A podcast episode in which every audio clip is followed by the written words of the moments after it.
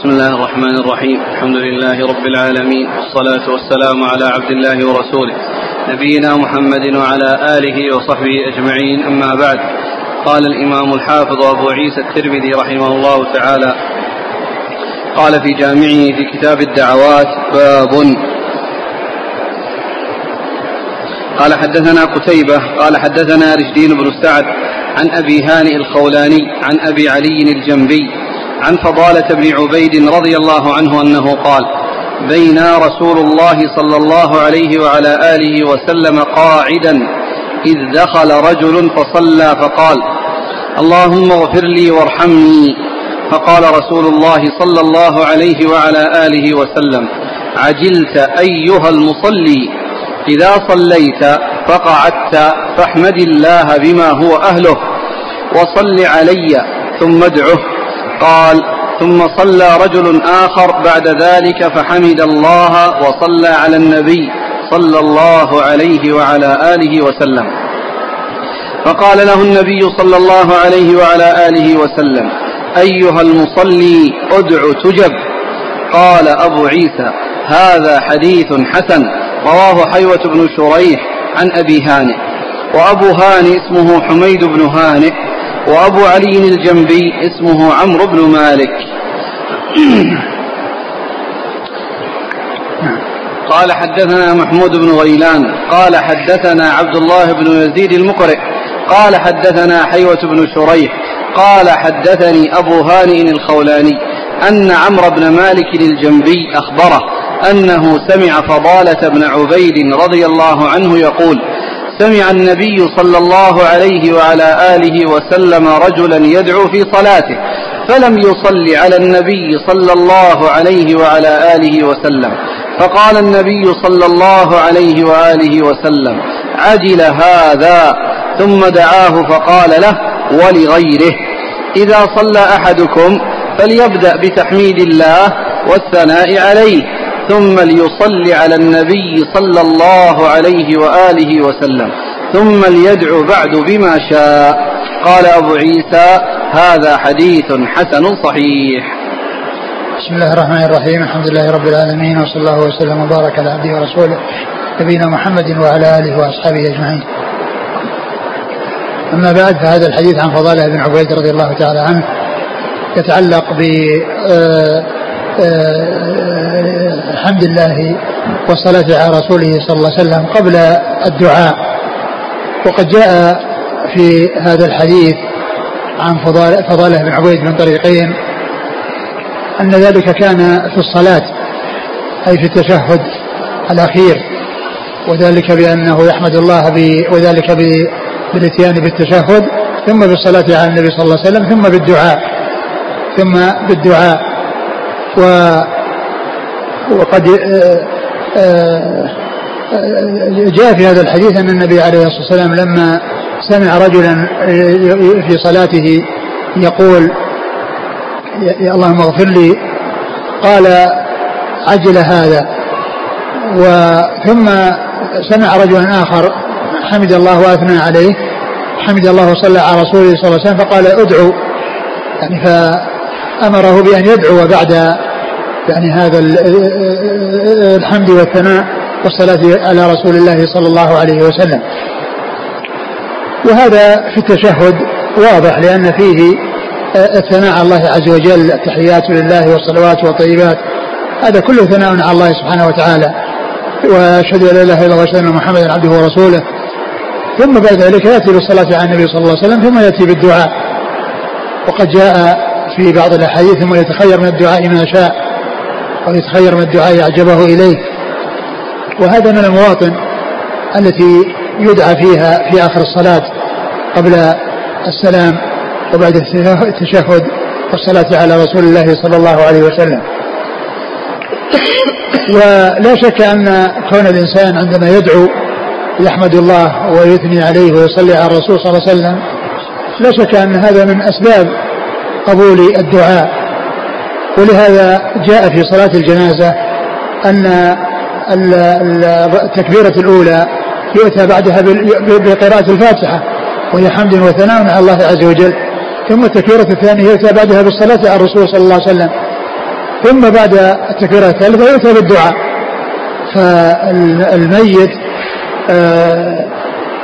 بحاجة إلى دعاء إخوانه الذين يصلون عليه وصلاتهم شفاعة له، فكونهم أو كون, كون الشريعة جاءت أو السنة جاءت بتقديم الحمد لله ثم الصلاة على الرسول صلى الله عليه وسلم ثم الدعاء، هذا فيه البيان أن سبق الدعاء بالصلاة بالحمد لله والصلاة على رسول الله صلى الله عليه وسلم أنه من أسباب قبول الدعاء، والميت بحاجة إلى أن يخلص له الدعاء وأن يسأل الله عز وجل له، وأن يخلص الإنسان في طلبه ويصدق في طلبه وشفاعته لأخيه بأن يغفر الله له ويتجاوز عنه.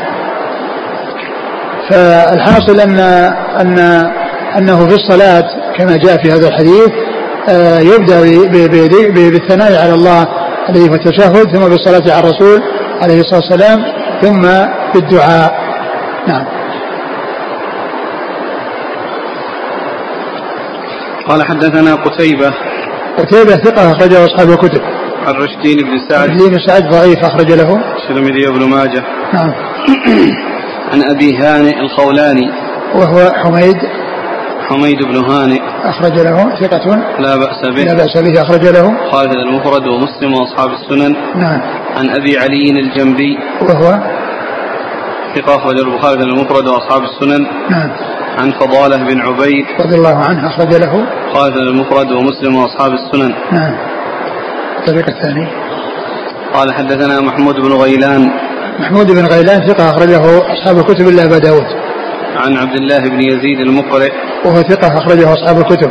عن حيوة بن شريح وهو ثقة أخرج له أصحاب الكتب. عن عن سند واحد عن أبي هاني وبقية الإسناد. وهذا وهذه الطريق فيها حيوة بن شريح وهو ثقة، والطريق الأولى فيها رشدين ابن سعد وهو ضعيف، فتلك تقوي تلك الطريق. قال حدثنا علي بن خشرم قال حدثنا عيسى بن يونس عن عبيد الله بن أبي زياد القداح كذا قال عن شهر بن حوشب عن أسماء بنت يزيد رضي الله عنها أن النبي صلى الله عليه وعلى آله وسلم قال اسم الله, اسم الله الأعظم في هاتين الآيتين وإلهكم إله واحد لا إله إلا هو الرحمن الرحيم وفاتحة آل عمران ألف لام ميم الله لا إله إلا هو الحي القيوم. قال أبو عيسى هذا حديث حسن صحيح. عدل السند. قال حدثنا علي بن خشرم قال حدثنا عيسى بن يونس عن عبيد الله بن أبي زياد القداح كذا قال عن شهر بن حوشب عن أسماء بنت يزيد. أورد أبو عيسى هذا الحديث ويتعلق بالاسم الأعظم لله عز وجل، وهذا الحديث ذكره الشارح قبل بعد الحديث الذي مضى في التوسل باسمه الأعظم الذي هو الأحد الصمد الذي لم يلد ولم يولد، وذكره هناك هو المناسب لأنه يتعلق بموضوع واحد، وأما في النسخ الأخرى فإنه متأخر بعد هذين الحديثين المتعلقين بحمد الله والصلاة على رسوله صلى الله عليه وسلم ثم الدعاء. فنسخة الشارح كون الحديثين في الاسم الأعظم مع بعض هذا هو الترتيب المناسب، الترتيب المناسب لكون هذا الحديث بعد الحديث الذي قبل هذين الحديثين الذي هو أول في أول باب جامع جامع الدعوات، فهو يتعلق بالاسم الأعظم.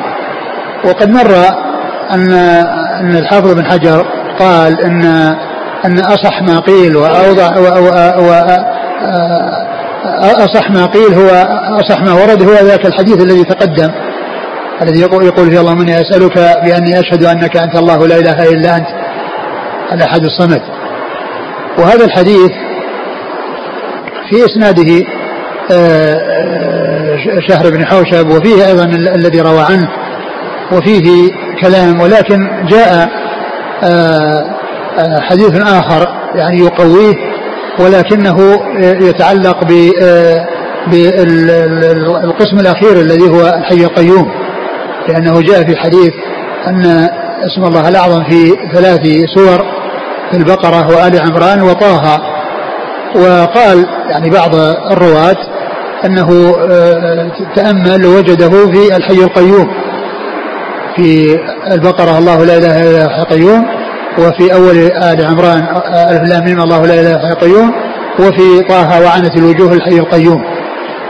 فيكون يعني هذان الاسمان هما الاسم الأعظم. وقد سبق أن مر أن من أهل العلم من قال إن الاسم الأعظم هو لفظ الجلالة الذي هو علم الأعلام ومعرفة المعارف, وأن الأسماء تأتي تابعة له, وعندما تذكر الأسماء يكون قبلها لفظ الجلالة, وهو الذي يعبر عنه العلماء بلفظ الجلالة الذي هو لفظ الله, وهو علم الأعلام ومعرفة المعارف. ولهذا قال بعض أهل العلم أنه هو الاسم الأعظم, ويكون الأسماء الأخرى تأتي تابعة له. و... وكما عرفنا أن ما صح أو ما جاء من بيان الاسم الأعظم فإنه يتوسل الله عز وجل به, وسواء الحي القيوم و... أو كذلك ال... ال... الذي مر اللهم إني أسألك بأنك أنت الله لا إله إلا أنت الأحد الصمد الذي لم يلد ولم يولد ولم يكن له كفوا أحد. والحديث في إسناده شهر بن حوشب, وفيه الذي يروي عنه أيضا فيه كلام, و, و ويشهد له الحديث الآخر الذي فيه ذكر ثلاث سور, ومنها الحي القيوم في ألف لام ميم اللي في آل عمران وفي البقرة وفي طه. نعم. قال حدثنا علي بن خشرم هو ثقة أخرج له مسلم والترمذي والنسائي. نعم. عن عيسى بن يونس هو ثقة أخرج أصحاب الكتب. نعم. عن عبيد الله بن أبي زياد القداح وهو عيسى بن قوي أخرج أبو داود والترمذي وابن ماجه. نعم. كذا قال عن شهر بن حوشب عن شهر بن حوشب صدوق كثير الخطأ وكثير الإرسال والأوهام والإرسال المفرد ومسلم وأصحاب السنن. نعم. عن أسماء بنت يزيد رضي الله عنها أخرج لها أصحاب البخاري المفرد وأصحاب السنن. نعم.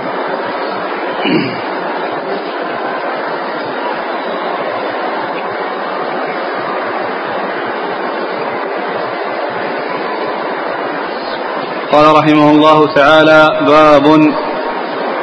قال حدثنا عبد الله بن معاوية الجمحي وهو رجل صالح قال حدثنا صالح المري عن هشام بن حسان عن محمد بن سيرين عن أبي هريرة رضي الله عنه أنه قال قال رسول الله صلى الله عليه وعلى آله وسلم ادعوا الله وأنتم موقنون بالإجابة واعلموا أن الله لا يستجيب دعاء, دعاء من قلب غافل لاهٍ. قال أبو عيسى هذا حديث غريب لا نعرفه إلا من هذا الوجه. سمعت عباس العنبري يقول اكتبوا عن عبد الله بن معاوية الجمحي فإنه ثقة. ثم ورد أبو عيسى هذا الحديث عن النبي صلى الله عليه وسلم أنه قال ادعوا الله وأنتم موقنون بالإجابة وإنه لا يستجاب الدعاء من قلب ساهن من قلب غافل لاهن. وهذا فيه بيان شيء مما يتعلق بأسباب عدم قبول الدعاء, و و وكذلك قبول الدعاء بأن يكون مقبلا وأن يكون حاضر القلب وأن يكون غير ساهن غير غافل ولا لاهن, وإنما هو مقبل بقلبه وقال به على الله عز وجل. وهذا من أسباب قبول الدعاء, وضده من أسباب عدم قبوله. ولهذا قال لا يستجاب الدعاء من قلب غافل لاهن لا يستجاب الدعاء, فهذا من الأسباب التي يعني يحصل بها عدم إجابة الدعاء. وسبق أن مر أن منها أكل الحرام كما في حديث مسلم عن أبي هريرة رضي الله عنه أنه فيه وفي آخره ثم ذكر الرجل يطيل السفر أشعث أغبر يمد يديه إلى السماء يا رب يا رب, وكذلك الحديث الذي فيه الاستعجال وقد مر ما لم يستعجل يقول دعوت ودعوت فلم يستجب لي فيستحسر ويدع الدعاء. ف... فهذا الذي جاء في الحديث ومن جملة الأسباب التي يكون فيها قبول الدعاء وهي كون الإنسان مقبل في قلبه وهو وقلبه حاضر مقبل على الله وليس بغافل ولا لاهن. فيقول ادعوا الله وأنتم موقنون بالإجابة, يعني أنكم في دعائكم لله عز وجل تحسن الظن بالله عز وجل وأنه يجيبكم وأنه يستجيب لدعائكم وأنه لا يستجاب الدعاء من قلب غافل لاهن الذي هو ضد المقبل على الله عز وجل والصادق في طلبه وغير المنشغل والمنصرف عن الله عز وجل.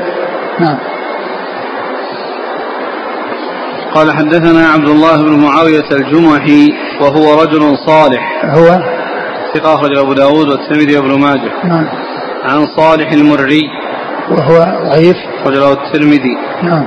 عن هشام بن حسان وهو ثقة أخرجه أصحاب كتب. عن محمد بن سيرين محمد بن سيرين ثقة أخرجه أصحاب كتب. عن أبي هريرة رضي الله عنه وهو أكثر الصحابة حديثا, والحديث في إسناده صالح المري هذا, ولكن له إسناد آخر فيه باللهيعة فيقوى هذا بهذا أو يقوي هذا هذا. نعم.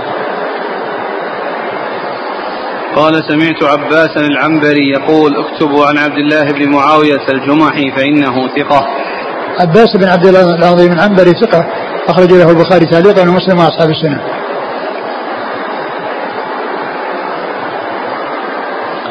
قال رحمه الله تعالى باب.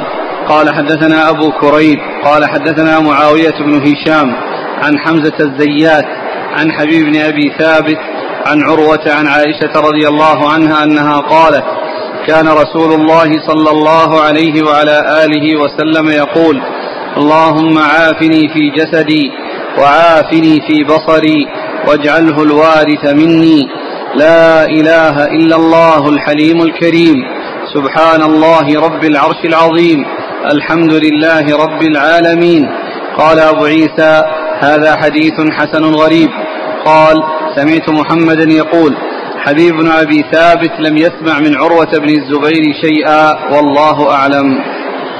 ثم ورد أبو عيسى هذا الحديث الذي فيه هذا الدعاء, وفيه آه أن حمزة حبيب بن أبي ثابت لم يسمع من عروة بن الزبير فهو منقطع, ولهذا ضعف الحديث أو ضعف الإسناد بسبب هذا الانقطاع الذي فيه, والذي ذكره الترمذي وأشار أن البخاري قال إنه لم يسمع منه شيئا, ومعنى ذلك أن الحديث فيه الإسناد فيه انقطاع بين حبيب بن أبي ثابت وبين عروة بن الزبير.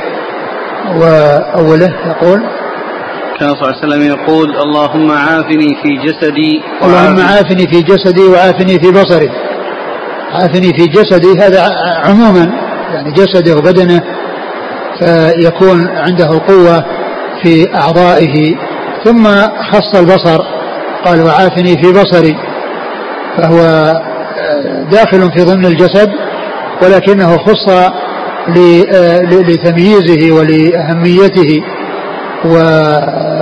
فهو يكون من إضافة من عطف الخاص على العام, لأن العام هو الجسد والبصر هو جزء منه وهو بعض أجزائه وبعض الحواس التي تكون في الجسد وهي البصر ونعمة البصر. فنقول واجعله الوارث مني, يعني أنها تبقى هذه النعمة إلى أن يموت, فيكون كأنها بقيت بعده, فمعنى الوارث أي أنه يستمر حتى يموت, تستمر معه هذه النعمة حتى الموت فلا يفقدها, وإنما يتمتع بها ويستمتع ويستفيد منها حتى موته, فيكون كأنها بقيت بعده. وقيل إن المقصود من ذلك أنها تبقى معه في حال كبره وأنه يستفيد منها في حال الكبر كما استفاد منها في حال الصغر. نعم. لا إله إلا الله الحليم الكريم، الحليم الذي يتجاوز عن المذنب ويصفح عنه ولا يعاجله بالعقوبة، والكريم الذي واسع الكرم واسع الأفضال والجود المتفضل بالنعم الظاهرة والباطنة.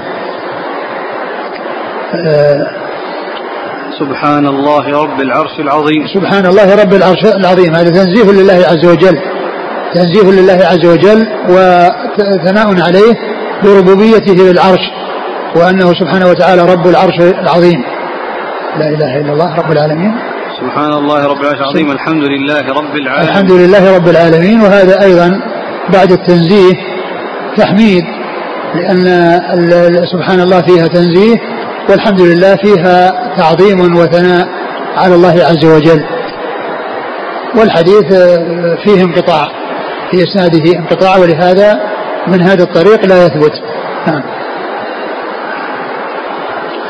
قال حدثنا أبو كريب محمد بن العلاء بن كريب، أبو كريب ثقة أخرجه أصحاب الكتب. عن معاوية بن هشام وهو صدوق له أوهام، قال البخاري في المفرد ومسلم وأصحاب السنن. نعم. عن حمزة الزيات وهو صدوق أخرج له مسلم وأصحاب السنن. نعم. عن حبيب بن أبي ثابت وثقة أخرجه أصحاب الكتب. عن عروة عن عائشة، عروة بن الزبير بن العوام ثقة فقيه أخرجه أصحاب الكتب الستة، وعائشة أم المؤمنين رضي الله عنها وأرضاها وهي من أكثر رواية عن رسول الله صلى الله عليه وسلم. قال حدثنا أبو كريب قال رحمه الله تعالى باب. قال حدثنا أبو كريب قال حدثنا أبو أسامة عن الأعمش عن أبي صالح عن أبي هريرة رضي الله عنه أنه قال جاءت فاطمة رضي الله عنها إلى النبي صلى الله عليه وعلى آله وسلم تسأله خادما فقال لها قولي اللهم رب السماوات السبع ورب العرش العظيم ربنا ورب كل شيء منزل التوراة والإنجيل والقرآن فالق الحب والنوى أعوذ بك من شر كل شيء أنت آخذ بناصيته، أنت الأول فليس قبلك شيء وأنت الآخر فليس بعدك شيء وأنت الظاهر فليس فوقك شيء وأنت الباطن فليس دونك شيء، اقض عني الدين وأغنني من الفقر. قال هذا حديث حسن غريب، وهكذا روى بعض أصحاب الأعمش عن الأعمش نحو هذا، وروى بعضهم عن الأعمش عن أبي صالح مرسل ولم يذكر فيه عن أبي هريرة. ثم ذكر أبو عيسى هذا الحديث الذي فيه هذا الذكر والثناء على الله عز وجل، والحديث سبق أن مر في الأذكار عند النوم و يعني بهذا بهذا اللفظ أو قريب منه، فهو نفس الحديث سبق أن مر. نعم. والإسناد قال حدثنا أبو كريب عن أبي أسامة، أبو أسامة حماد بن أسامة ثقة أخرجه أصحاب الكتب. عن الأعمش سليمان بن مهران الكاهلي الكوفي ثقة أخرجه أصحاب الكتب. عن أبي صالح، أبو صالح ذكوان السمان ثقة أخرجه أصحاب الكتب. عن أبي هريرة رضي الله عنه وهو أكثر الصحابة حديثا. نعم.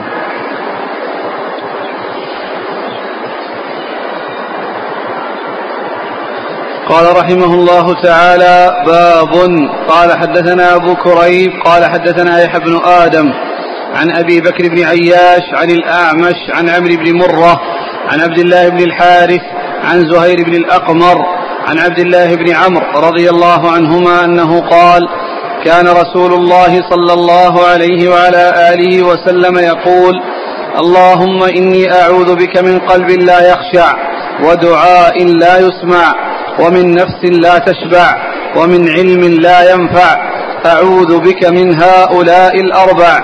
قال وفي الباب عن جابر وأبي هريرة وابن مسعود رضي الله عنهم قال وهذا حديث حسن صحيح غريب من هذا الوجه من حديث عبد الله بن عمرو. ثم ذو عيسى هذا الحديث عن عبد الله بن عمرو وهو استعاذة الرسول صلى الله عليه وسلم من هذه الأربع، اللهم إني أعوذ بك من قلب لا يخشع ومن دعاء لا يسمع ومن نفس لا تشبع ومن علم لا ينفع، أعوذ بك من هؤلاء الأربع.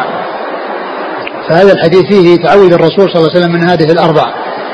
أولا من قلب لا يخشع وهو الذي يكون غافلا غير مقبل على الله عز وجل، لا يحصل منه المراقبة لله عز وجل فيحصل منه الخوف والخشية، فيكون فيه فيه السهو والغفلة، فيستعاذ الرسول صلى الله عليه وسلم من هذا القلب. وكذلك من دعاء لا يسمع، والمقصود لا يسمع لا يستجاب، لأن سمع هنا بمعنى استجاب، ومثل قول سمع الله لمن حمده أن استجاب الله لمن حمده، وهذا هو محل الشاهد من إيراد الحديث هنا في هذا في هذا الباب من دعاء لا يسمع أي لا يستجاب، وذلك لوجود الأسباب التي تمنع مثل أكل الحرام ومثل كون الإنسان يكون غافلا أو يكون مستعجلا مستبطئا الإجابة فيقول دعوت ودعوت لم يستجب لي، ومن علم لا ينفع، لا ينفع صاحبه ولا ينفع غيره، لا ينفع صاحبه بالعمل به ولا ينفع غيره بالدعوة إليه، فيكون لا يستفيد منه هو ولا يستفيد غيره من هذا العلم، بل هو وبال عليه وحجة عليه، كما قال صلى الله عليه وسلم والقرآن حجة لك وعليك، وكما جاء في الحديث الآخر عن, عن عمر في صحيح مسلم إن الله يرفع بهذا الكتاب أقواما ويضع به آخرين. فال فالعلم إذا كان لا يستفيد منه صاحبه بأنه لم يعمل، ومعلوم أن ثمرة العلم العمل، وإلا كان وبالا عليه، وقد جاء في الحديث أن من أول من تسعر بهم النار العالم الذي لم يعمل بعلمه. نعم. قال حدثنا أبو كريب عن يحيى بن آدم. يحيى بن آدم ثقة أخرجه أصحاب الكتب. عن أبي بكر بن عياش وهو ثقة البخاري في البخاري ومسلم في المقدمة أصحاب السنن. نعم. عن الأعمش عن عمرو بن مرة. عمرو بن مرة ثقة أخرجه أصحاب الكتب. عن عبد الله بن الحارث وهو ثقة أخرج له أصحاب المفرد ومسلم وأصحاب السنن. نعم. عن زهير بن الأقمر وهو مقبول أخرج له البخاري في خلق أفعال العباد وأبو داود والترمذي والنسائي. عن عبد الله بن عمرو. عبد الله بن عمرو بن العاص رضي الله عنهما أحد العبادلة، وحديثه أخرجه أصحاب الكتب الستة. والحديث في إسناده هذا زهير بن الأقمر. بن الأقمر هو مقبول، يعني يحتج به حيث يتابع. والحديث جاء من طرق أخرى، وجاء في صحيح مسلم عن زيد بن عن زيد بن أرقم رضي الله عنه، وفيه يعني هذه وفيه وهو مشتمل على على ما جاء في الحديث والزيادة. فإذا الدعاء ثابت عن رسول الله صلى الله عليه وسلم. قالوا في الباب عن جابر وأبي هريرة وابن مسعود. نعم. قال رحمه الله تعالى باب. قال حدثنا أحمد بن منيع قال حدثنا أبو معاوية عن شبيب بن شيبة عن الحسن البصري عن عمران بن حصين رضي الله عنهما أنه قال قال النبي صلى الله عليه وعلى آله وسلم لأبي يا حصين كم تعبد اليوم إلها؟ قال أبي سبعة، ستا في الأرض وواحدا في السماء. قال فأيهم تعد لرغبتك ورهبتك؟ قال الذي في السماء. قال يا حصين أما إنك لو أسلمت علمتك كلمتين تنفعانك.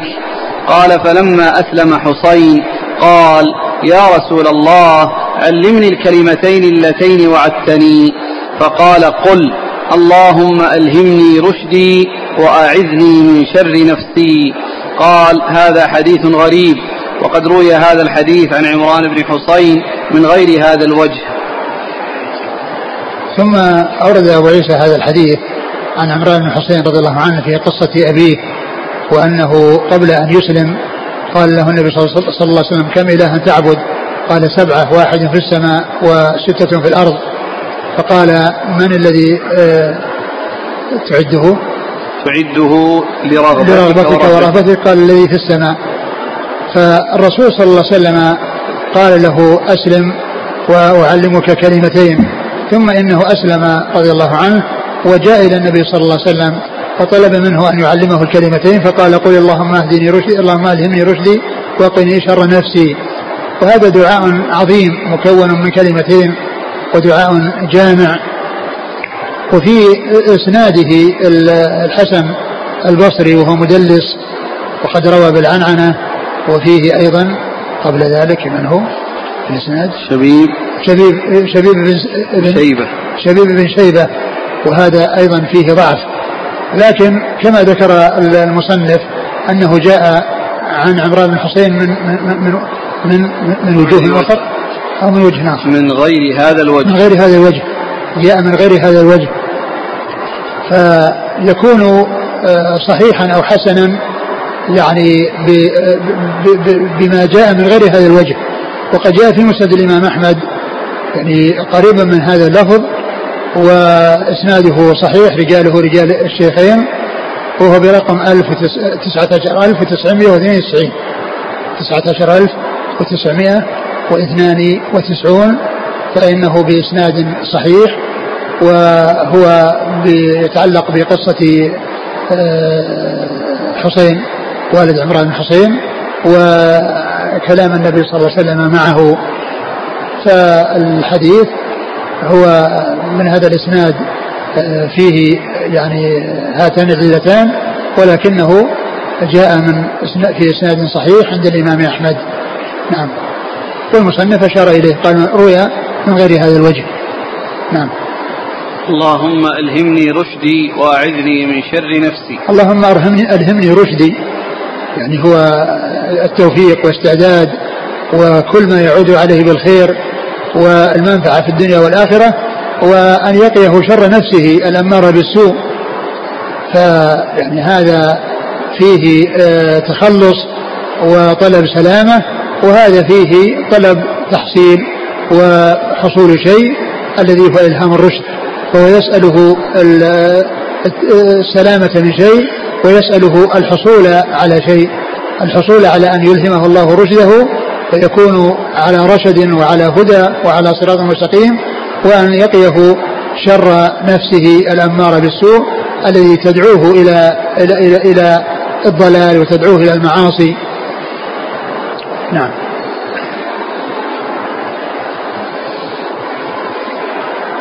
قال حدثنا أحمد بن منيع. أحمد بن منيع ثقة أخرجه أصحاب الكتب. عن أبي معاوية. محمد بن خازم الضرير الكوفي ثقة أخرجه أصحاب الكتب. عن شبيب بن شيبة وهو صدوق يهم أخرجه الترمذي. نعم. عن الحسن البصري ثقة أخرجه أصحاب الكتب. عن عمران بن حصين. عمران بن حصين أبو نجيد رضي الله عنه أخرجه أصحاب الكتب. قال رحمه الله تعالى باب. قال حدثنا محمد بن بشار قال حدثنا أبو عامر العقدي قال حدثنا أبو مصعب المدني عن عمرو بن أبي عمرو مولى المطلب عن أنس بن مالك رضي الله عنه أنه قال كثيرا ما كنت أسمع النبي صلى الله عليه وعلى آله وسلم يدعو بهؤلاء الكلمات اللهم إني أعوذ بك من الهم والحزن والعجز والكسل والبخل وضلع الدين وغلبة الرجال.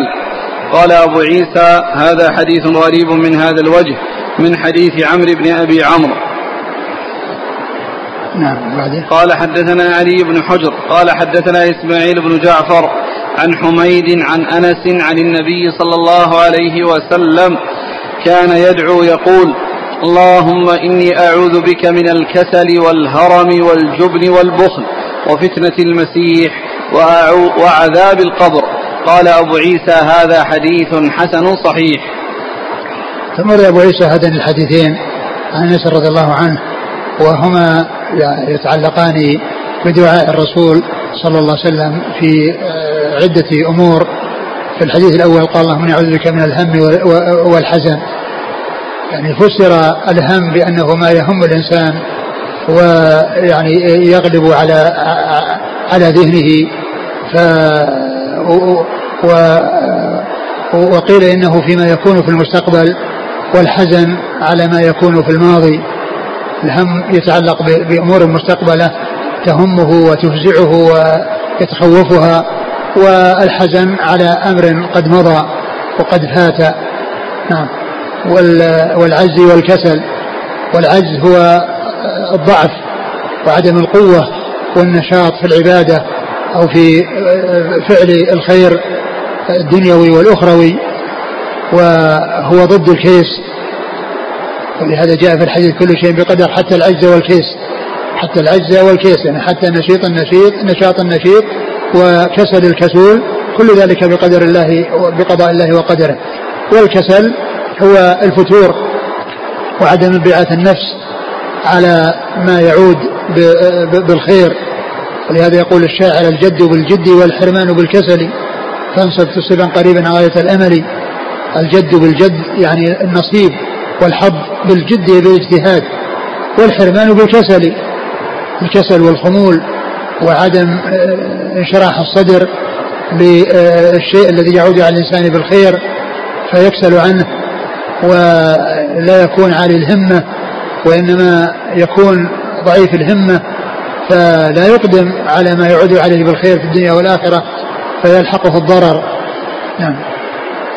بعده اللهم نعوذ بك من الهم والحزن والعجز والكسل والبخل وضلع الدين. والبخل البخل البخل بالمال، بحيث يكون شحيحا منوع يعني جموعا منوعا، يعني يجمع ويمنع، كما جاء في الحديث ان الله يعني كره لكم ثلاثا او عقوق الامهات ومنع وأد البنات ومنع وهات ومنع وهات، يعني جموع منوع، يعني يريد ان ياخذ يريد ان ياخذ ولا يخرج، يحرص على التحصيل والحصول على الشيء من اي طريق، ولكنه بخيل لا يخرج شيئا مما يقع في يده ومما يقع في حوزته. والبخل وضلع الدين، وضلع الدين يعني شدته وانقطاع الانسان به وكونه لا يجد سدادا مع شدة المطالبة والإلحاح عليه ومتابعة الغريم له الدائن، ف... فيستعيذ الإنسان بربه من هذه الحالة التي هي تورطه في الدين بحيث لا يكون عنده سداد، ثم الغريم لا يرحمه ولا يسامحه ولا ينظره، وإنما يشغله بالمتابعة، مع أن الحكم كما ذكر الله عز وجل وإن كان ذو عسرة فنظرة إلى ميسرة، وإن كان ذو عسرة فنظرة إلى ميسرة، لكن كونه لا يجد سدادا والغريم يتابعه ويشغله ويلاحقه فيكون في ذلك ضرر كبير عليه. نعم. قال وضلع الدين وغلبة الرجال، وغلبة الرجال يعني قهرهم وتسلطهم عليه، حيث يقهرونه ويغلبونه ويؤذونه ويلحقون بأنواع الأذى. نعم. الثاني اللهم إني أعوذ بك من الكسل والهرم. أعوذ بك من الكسل والهرم يعني التقدم في السن بحيث يضعف عن عن العبادة وعن قضاء حوائجه وعن استفادته من نفسه، ويكون يحتاج إلى غيره ولا يستغني عن غيره، بل هو بأشد الحاجة إلى غيره، ويسأل الله عز وجل السلامة من أن يقع في الهرم الذي يفتقر إلى غيره، وقد يعني لا يتيسر له من يقوم بخدمته ويقوم بحاجته. والجبن، والجبن الذي هو ضد الشجاعة، ذلك الجبن فيما يتعلق بعدم الشجاعة على النفس الأمارة بالسوء بحيث تغلبه ولا يكون عنده الشجاعة التي يتخلص من أمرها بالسوء، فيقدم على الأمور المحرمة لأنه ليس عنده نشاط وقوة في مغالبة نفسه وقهرها وغلبتها، بل يستسلم وينقاد لرغباتها وشهواتها. ف... وكذلك أيضا الجبن يعني في ما يقتضي الشجاعة والقوة، ولهذا قال الرسول صلى الله عليه وسلم المؤمن القوي خير وأحب إلى الله من المؤمن الضعيف، وفي كل خير، احرص على ما ينفعك واستعن بالله ولا تعجز. نعم.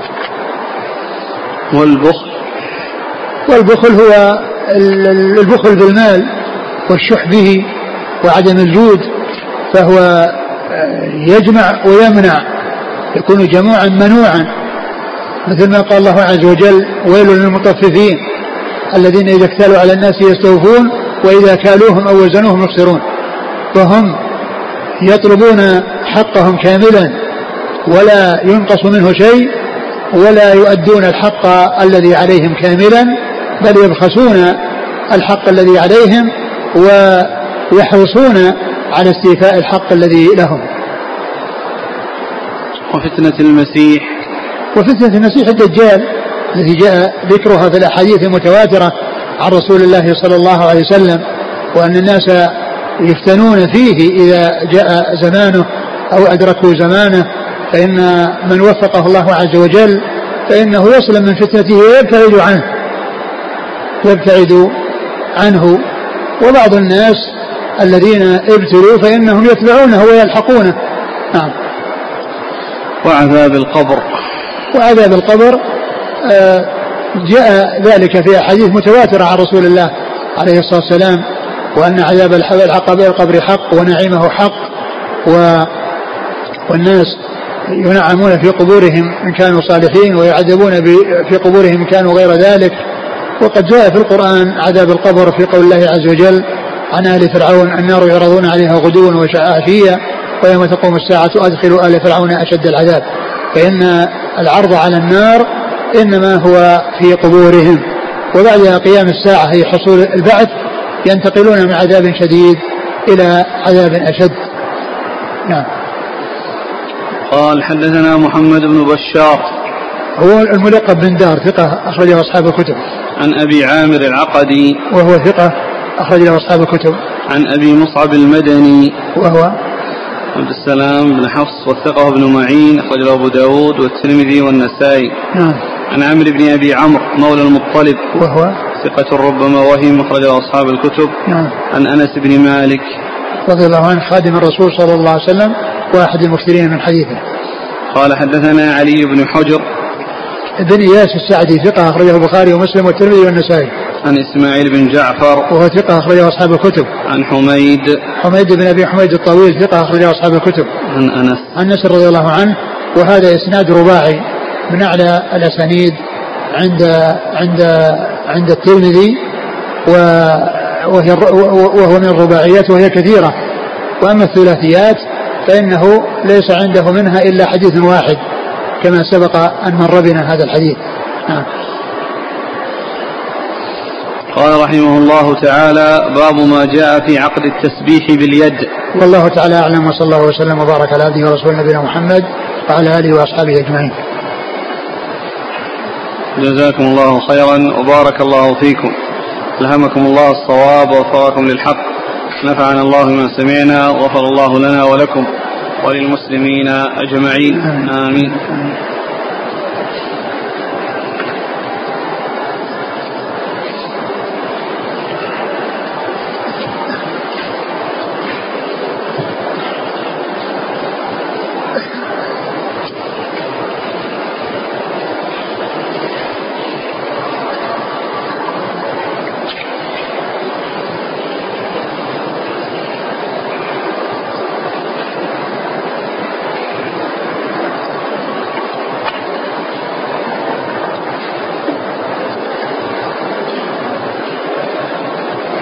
يقول السائل: فضيلة الشيخ، هل يجوز الدعاء في التشهد بغير اللغة العربية لمن لا يعرف اللغة العربية؟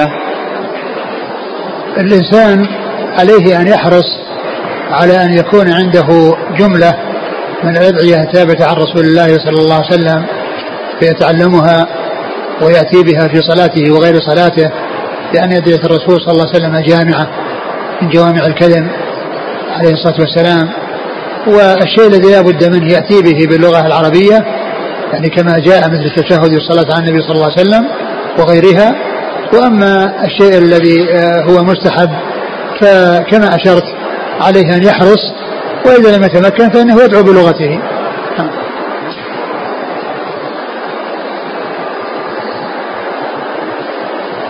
يقول فضيلة الشيخ عرفنا أن الهم يكون لما يستقبل والحزن لما مضى، فأما الغم متى يكون؟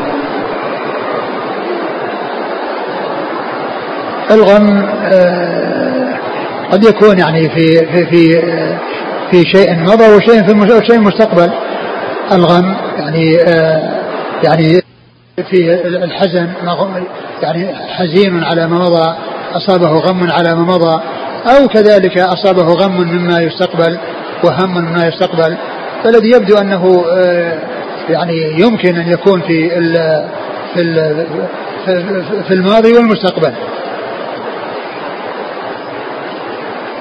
ومثل هذه الألفاظ تكون متقاربة، يعني بعضها قريب من بعض، وقد تكون مترادفة أو غير مترادفة، ولكن الفروق بينها تكون دقيقة.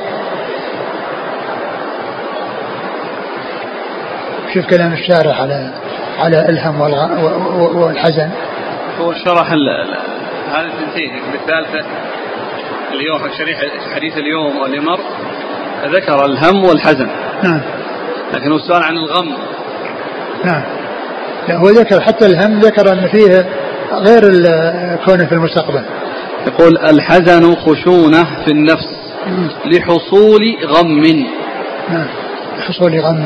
نعم. يعني يصير الحزن نتيجة للغم. نعم.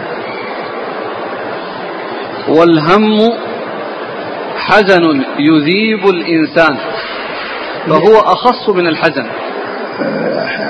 هم إيش؟ الهم حزن إيش؟ حزن يذيب يذيب الإنسان. يعني نعم، يعني معناه أنه يقضي عليه ويجعله يعني غير مستقر، ليس له قرار، مشوش البال. نعم.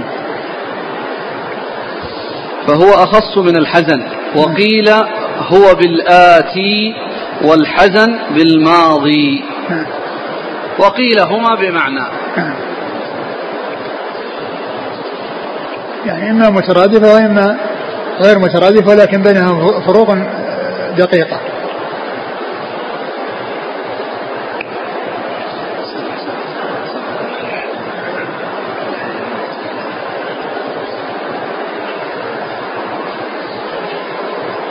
وهذا يذكر فائدة، يقول ابن القيم لم يذكر مصدرها. يقول ابن القيم نعم ذكر في الفوائد، ذكر ابن القيم في الفوائد أن الهم لما يستقبل من الأمور، والغم للحاضر الموجود، والحزن لما مضى من الأمور.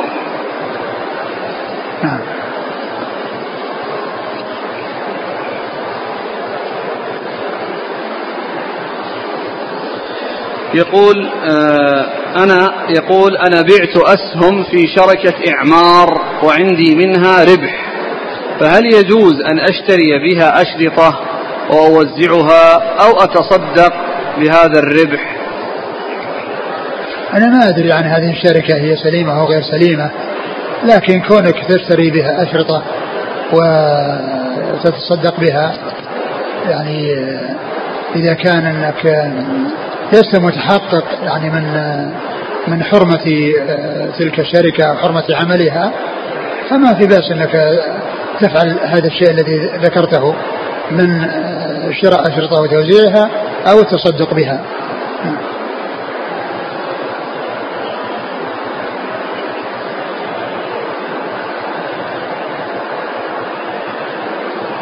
يقول هل الدجال لا يدخل القدس كما سمعنا؟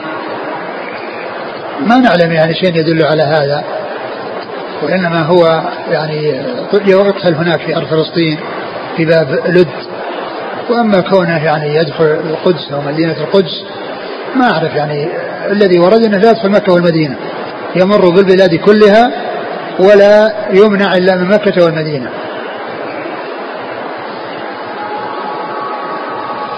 يقول هل الذي يتبع المسيح الدجال يكون كافرا أو يكون من الذين ابتلوا به من المسلمين العصاة؟ لا، ليس بلازم أن يكون كافرا، وإنما قد يبتلى به من من يبتلى به من يكون عنده معاصي. وقد جاء في الحديث أن أن المدينة ترجف ثلاث رجفات ويخرج إليه كل كافر وكافرة وكل منافق ومنافقة كل كافر وكافرة وكل منافق ومنافقة. وهذا يقول هل الدجال موجود الآن؟ نعم موجود في الجزيرة التي جاءت في حديث تميم الداري في صحيح مسلم، الحديث المشهور بحديث الجساسة. ولماذا سمي أو لقب بالمسيح؟ آه قيل إنه المسيح يعني أنه ممسوح، وقيل الممسوح ولكنه في الشر، وهذا بخلاف مسيح الهداية فإنه عيسى بن مريم عليه الصلاة والسلام، ولهذا فإن مسيح الهداية هو الذي يقتل مسيح الضلالة في آخر الزمان. مسيح الهداية يقتل مسيح الضلالة. الشارح ذكر أنه سيبين سبب تسميته في المسيح في فيما يأتي، ما أدري في ايش الباب الذي قال بعد خمسة أبواب. نعم شوف ايش قال.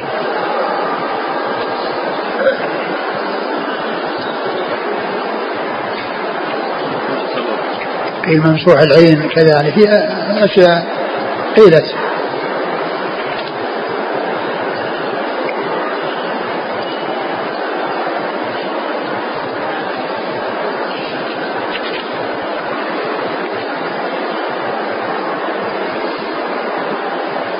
يقول والمسيح يطلق على الدجال وعلى عيسى بن مريم عليه السلام، لكن إذا أريد الدجال قيدوه قي قيد أو قيدوه قيدوه به أو قيد به، واختلف في تلقيب الدجال بذلك، فقيل لأنه ممسوح العين، وقيل لأن أه لأنه لأن أحد شقي وجهه خلق ممسوحا لا عين فيه ولا حاجب، وقيل لأنه يمسح الأرض إذا خرج. وأما عيسى فقيل سمي بذلك لأنه خرج من بطن أمه ممسوحا بالدهن، وقيل لأن زكريا مسح. قال بأن إيش بالنسبة عيسى؟ قال لأنه خرج من بطن أمه ممسوحا بالدهن، وقيل لأن زكريا مسحه، وقيل أنه كان لا يمسح ذا عاهة إلا برئ، وقيل لأنه كان يمسح الأرض بسياحته، وقيل لأن رجله كانت لا إخمص لها، وقيل للبسه المسوح. الله أعلم. يعني هذه الأشياء، يعني كونه يمسح الأرض،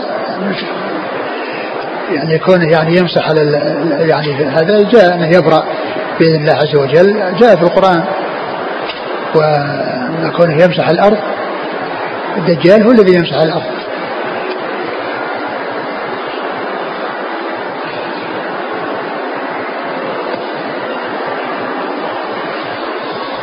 يقول السائل مر معنا بالأمس حديث من قال لا إله إلا الله إلى آخره مئة مرة أو البيت, البيت الذي فيه بيت من الشعر، يعني فيه يعني مسح الأرض، يعني قال كأنه في حل ومرتحل موكل بفضاء الأرض يمسحه، يعني واحد كثير الأسفار يعني يعني يعني يشير إليه وقال كأنه في في حل ومرتحل موكل بفضاء الأرض يمسحه أو يذرعه يذرعه.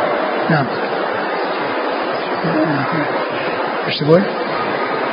يقول مر معنا بالأمس حديث من قال لا إله إلا الله وحده لا شريك له مئة مرة، قال أو زاد، لم يأتي أحد بأفضل ما جاء أو زاد، ما معنى الزيادة هنا؟ هل هي الزيادة في الذكر نفسه أو الزيادة من الأذكار الأخرى؟ قيل هذا وهذا، قيل هذا وهذا. كذلك هذا الحديث، هذا الذكر في الصحيحين لا يوجد فيه يحيي ويميت، لا إله إلا الله لا شريك له له الملك والحمد لله كل شيء قدير، من قالها متى مرة حين يصبح حين يمسي. المرة معنا في الترمذي يحيي ويميت، لكنها يعني ظن الشيخ الألباني قال شاذ. شيخ الألباني حكم عليها بالشذوذ. في هذا الحديث له ذكرها في بعض أنها قال أن, أن بعض الحديث وردت بها, لكن ما أدري أي حديث.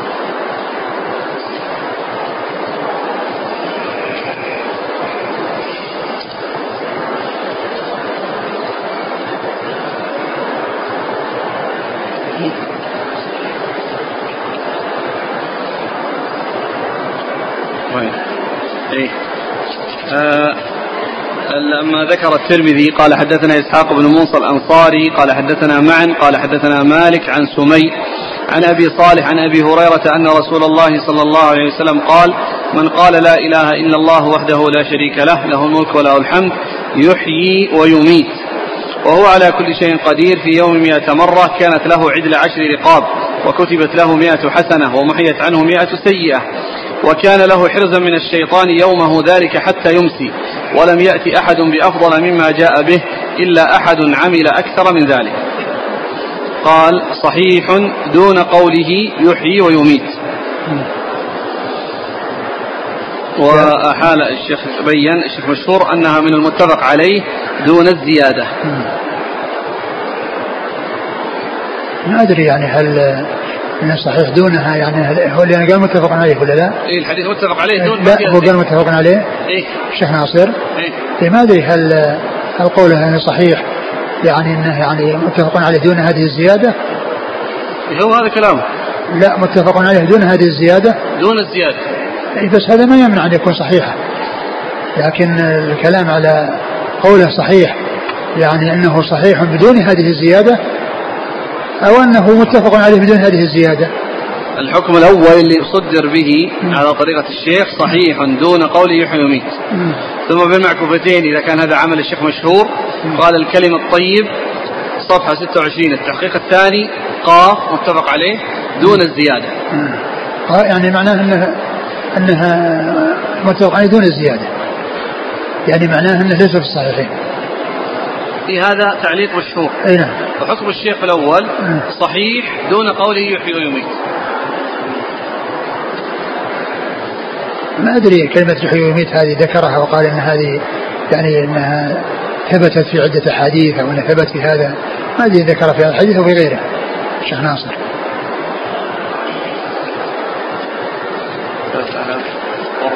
ما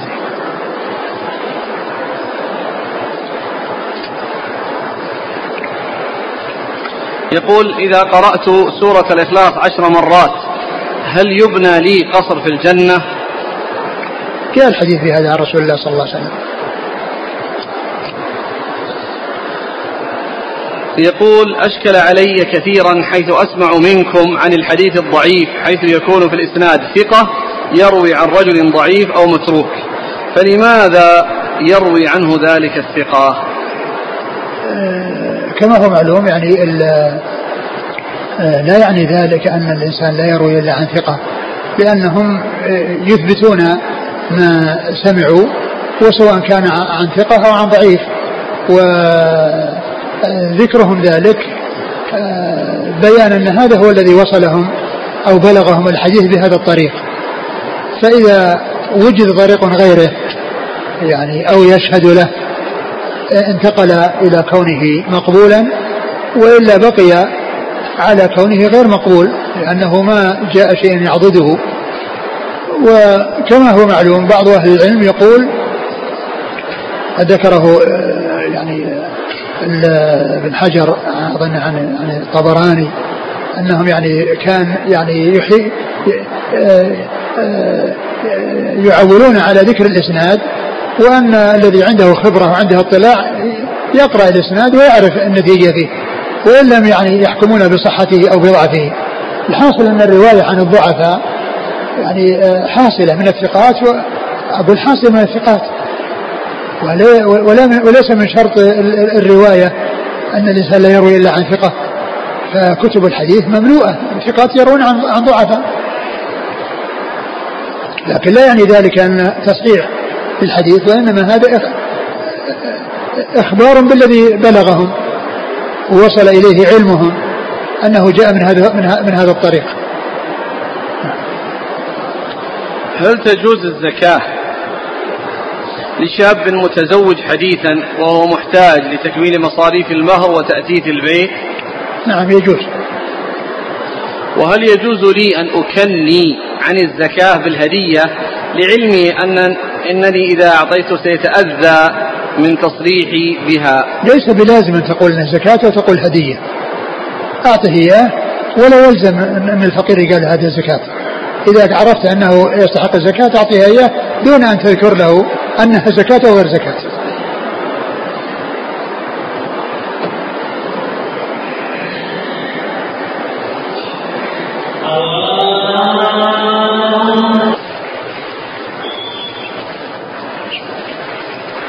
نعم.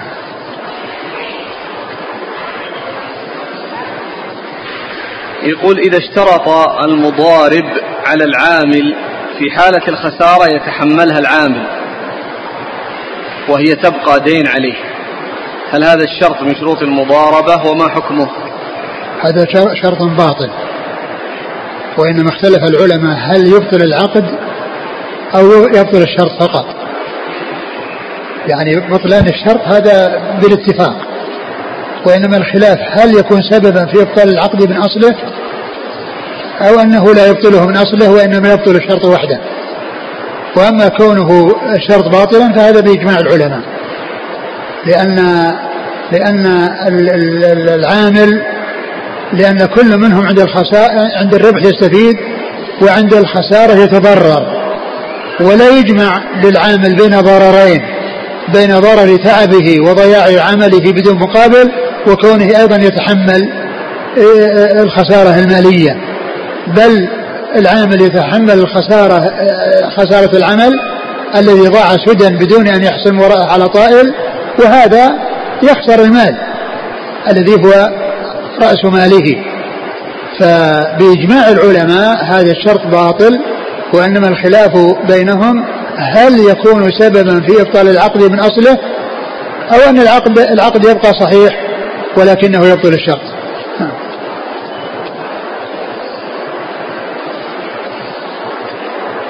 يقول فضيلة الشيخ أنا أريد أن أتبع سنة النبي صلى الله عليه وسلم في الدعاء، فهل يلزم أن أدعو بنفسي أن أدعو بنفس الألفاظ التي جاءت عن النبي صلى الله عليه وسلم أم يجوز لي أن أدعو بالمعنى؟ الإنسان يحرص على أن يتعلم جملة من أدعية الرسول صلى الله عليه وسلم التي هي جوامع ويأتي بها بألفاظها. وقد سبق أن مر بنا أن الرسول صلى الله عليه وسلم لما علم الصحابي الذي قال له ونبيك الذي أرسلت، ثم إنه أعاد الدعاء وقال ورسولك الذي أرسلت، فقال له النبي صلى الله عليه وسلم ونبيك الذي أرسلت. فهذا يدل على أن ألفاظ الدعاء يحافظ عليها. وأما الرواية بالمعنى وكون يأتي بها المعنى هذا يأتي بها من من لا يقدر يعني من حيث الرواية، لأن الذي يروي إما أن يحفظ اللفظ تماما فهذا لا يجوز له أن يأتي بغيره بالنسبة للدعاء، وأما و و أو أنه عرف الحديث ولكنه ما جزم بلفظه فله أن يروي بالمعنى يعني حتى لا يضيع.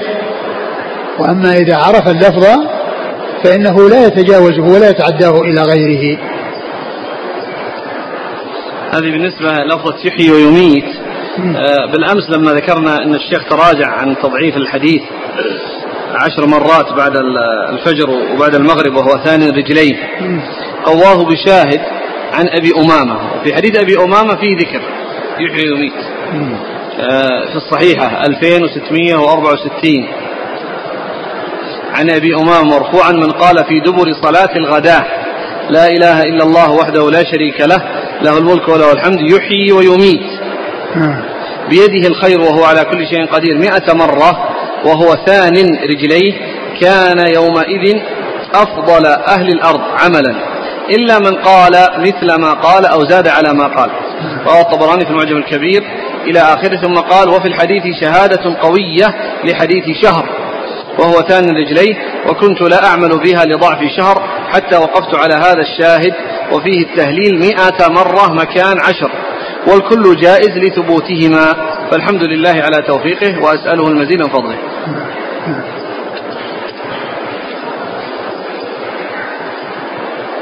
لكن هنا مقيد، كان أذكر يعني دبر الصلاة ثان رجليه، والحديث اللي في الصحيحين من قال حين يصبح حين يمسي لا إله إلا الله لا شريك له مئة مرة، يعني كان كان مطلق. أي فهل يقيد بهذا القيد، أو يعني يؤخذ الزيادة من هذا اللفظ وتضاف إلى ذاك اللفظ؟ والإسناد اللي في هذا صحيح هذا الإسناد يعني معنى هذا اللي في سمي هو اللي غيره. أي أي والحلا كل يعني سواء أتى بهذا وأتى بهذا، لأن يعني هذا يقال له زيادة ثقة، أبو زيادة ثقة.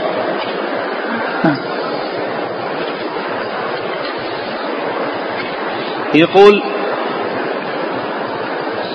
أردت أن أمنع نفسي من وقوع في معصية تتكرر علي، فقلت إن فعلتها فزوجتي طالق، ووقعت فيها. على كل إذا كان أنه يعني يعني علق أو أطلق على شيء ثم حصل فإنه يقع الطلاق. قراءة القرآن هل يصل ثوابها إلى الأموات من أبنائهم أو غيرهم من أشخاص آخرين؟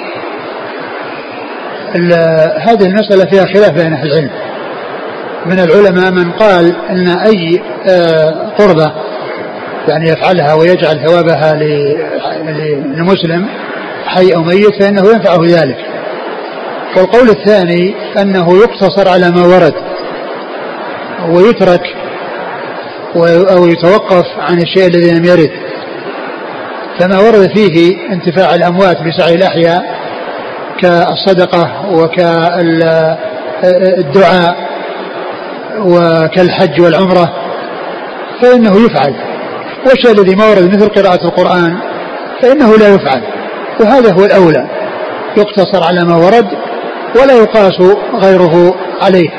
بعض أهل العلم استدل للشيء الذي لم يرد بقياسه على ما ورد، وهذا هو عمدة ما عندهم هو الاستدلال. قالوا لأن الرسول صلى الله عليه وسلم سئل فأجاب بأنه يتصدق وأجاب بأنه يحج، قالوا ولا سئل أنه يقرأ يوم يعني يجيب أو يحصل جواب بهذا، وهذا غير صحيح، لأنه قد يسأل عن شيء فيجيب بجواب، ويسأل أيضا عن غيره فيجيب بجواب، مثل ما سئل عن الوضوء من لحم الإبل فقال توضأوا، وسئل عن الوضوء من لحم الغنم فقال إن شئتم. لو أنه سئل عن الوضوء من لحم الغنم وقال إن شئتم وما تعرض الإبل قال إن الحكم لو سئل لأجاب، الجواب جواب آخر غير الجواب الأول، فلا يقال إنه لو سئل لأجاب، بل يقتصر على ما ورد ويترك ما لم يرد.